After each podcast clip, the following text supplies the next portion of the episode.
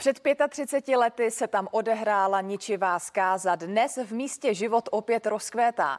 26. dubna roku 1986 se v ukrajinském Černobylu stala jedna z největších havárií jaderných elektráren.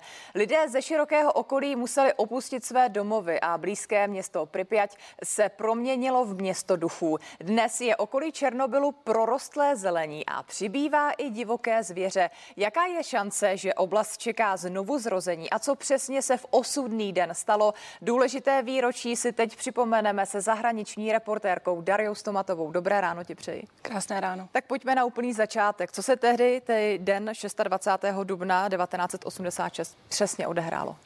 Tak původně mělo jít o běžnou technickou zkoušku, ta ale pokud to řekneme jednoduše se nepovedla.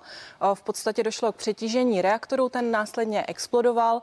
To jsou samozřejmě věci eh, jedno zjednodušené, nejsou to technikálie.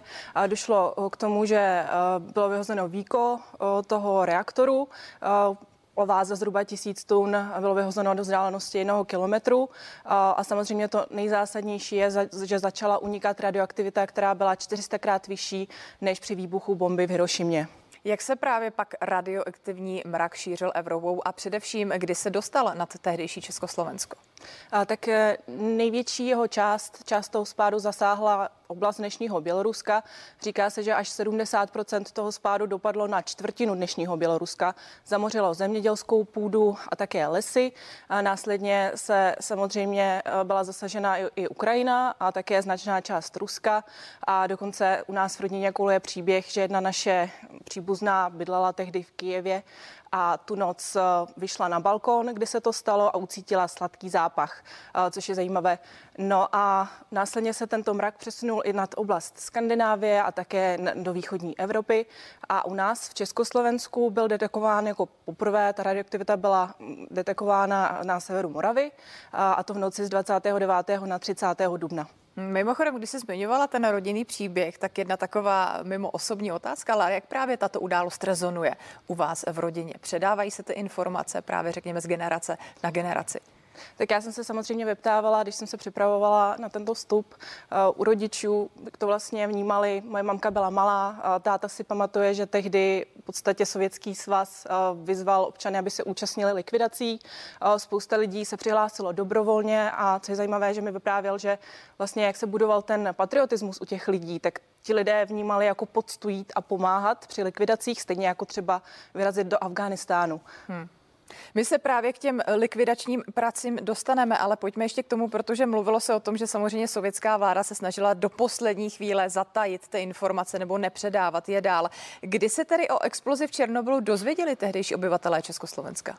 Ano, no, sovětský svaz zatajoval. Ta politika byla taková. Zatajovali do posledního, v podstatě přiznali barvu až ve chvíli, kdy Švédsko oznámilo, že na svém území naměřilo zvýšenou radioaktivitu.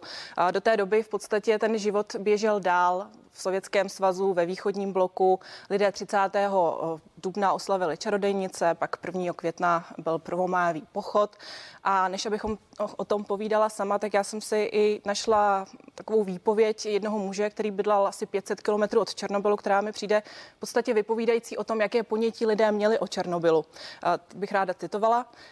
O situaci nás informovali 5. května. Všichni věděli, že se něco děje. Nikdo se ale nebál. Nikdo v podstatě nevěřil, že nějaká radiace je. Jen dva mý spolužáci tehdy poslouchali hlas Ameriky a odmítli se zúčastnit prvomájového průvodu. Mluvili o té explozi, tak jak kvůli tomu pak vyhodili z kolejí. V podstatě ti lidé samozřejmě věděli o tom Černobylu, nějaká ta informace byla později, ale neuvědomovali si asi to nebezpečí. Možná bych to přirovnala i k tomu, jak my dneska dnešní době řešíme COVID, že to vlastně neviditelný nepřítel, proti kterému nevíte, jak bojovat a ani ta vláda je tehdy ty lidi nepoučila, co by měli dělat, což je zajímavé ale tady v Československu tak první informace přišla až tři dny po explozi 29. dubna, kdy napsal Deník Rudé právo, napsal krátký článek a později také jako mimořádnou zprávu o tom vlastně hlásila československá televize, ale samozřejmě informace byla velmi krátká. Bylo řečeno, že došlo k explozi a že zemřeli dva lidé a samozřejmě těch obětí potom bylo mnohem více. Hmm. Mezitím sovětská vláda nařídila evakuaci okolí z té bezprostřední blízkosti elektrárny. Kolik lidí tedy muselo opustit eh, své domovy a jak vypadaly ty likvidační práce, které už si naznačila? Ano, tak zhruba 30 hodin po explozi sovětská vláda vyhlásila evaku- evakuaci oblasti asi 30 kilometrů kolem právě Černobylu a právě zásadní byla evakuace města Pripyat a tím lidem bylo oznámeno, že do dvou hodin musí opustit místo. Přijeli pro ně autobusy, odvezli je do Kijeva, následně odletěli do Moskvy nebo do dalších částí Sovětského svazu. No a Evakuováno bylo tehdy 50 tisíc lidí. A ještě jim bylo tehdy řečeno, že se do tří dnů vrátí zpátky, ale už se téměř nikdo nevrátil. Co se týče těch likvidačních prací, tak jak jsem říkala, v podstatě Sovětský svaz vyzval povolal veškeré velkou část armádních záložníků, kteří vypomáhali eh, na těch eh, pracích a postupně tam dorazilo až 600 tisíc právě těch likvidátorů, jak se jim přezdívá. A ta práce byla skutečně náročná, měli na sobě ochranné obleky, které vážily zhruba 40 kilogramů a ta nejnebezpečnější práce probíhala právě na té střeše toho reaktoru, kde ta radioaktivita byla vysoká a běžně to vypadalo tak, že tam šel eh, někdo, kdo změřil radioaktivitu a řekl, že máte třeba tři minuty na to, abyste tam něco mohli udělat a poté se vrátili zpátky do úkrytu. Takže oni běželi, chytli první, co viděli, odhodili to někam do otvoru speciálně připraveného a běželi se ukrýt. Hmm. Je to velmi poutavé eh, tě poslouchat a teď k té jedné konkrétní věci, ale dokážeme dnes vůbec určit skutečný počet obětí černobylské havárie? Tak my zhruba známe eh, ten bezprostřední počet obětí v podstatě po havárii, protože když propukl požár, tak samozřejmě první, co se udělalo, zavolali se hasiči.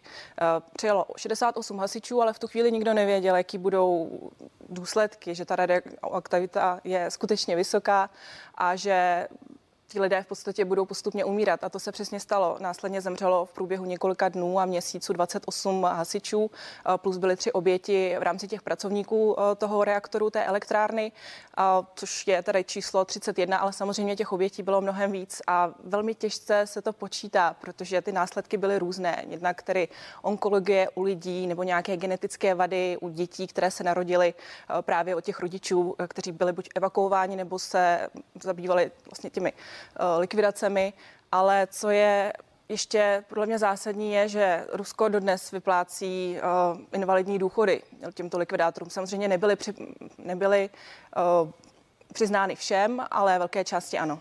Pojďme prosím ještě stručněji na závěr, jak to vlastně v okolí Černobylu vypadá dnes. Já už jsem něco málo naznačila v tom úvodu. Ano, vznikla tam mrtvá zóna, postavili v listopadu roku 1986 takový železobotonový sarkofág, aby neunikala radioaktivita, a pak eh, postavili nový kryt v roce 2019 a podle expertů ale tato zóna nebude obyvatelná až do roku 2600. Hm, pojďme ještě jenom tedy opravdu na závěr poslední věta. Je tam takový, řekněme, i ten turismus směrem k Černobylu. Jaká opatření návštěvníci musí dodržovat? Ano, to je skutečně velmi zajímavé, protože tam existují tři trasy, tři bezpečné trasy, kudy se může jít a v podstatě jsou certifikované agentury, které pořádají tyto zájezdy. A i přímo na těch stránkách, když se podíváte na, na tu agenturu, tak tam je napsáno, co můžete a co nemůžete. Jednak musíte být starší 18 let, nesmíte si odkládat věci třeba na zem, anebo si sedat na zem, nesmíte jíst, třeba si utrhnout nějaké ovoce, to vůbec neexistuje. Nesmíte si třeba vzít ani sebou svého domácího mazlíčka. Takže ty pravidla skutečně jsou poměrně důležitá pro to zachování bezpečnosti těch zájemců. My ti moc děkujeme za tuto důležitou připomenku události, která nemá ve světě obdovy. Samozřejmě dnes se ještě v průběhu dne budeme dále věnovat. Tolik informace od naší zahraniční reportérky Dary Stomatové. Díky moc. Děkuji za pozvání.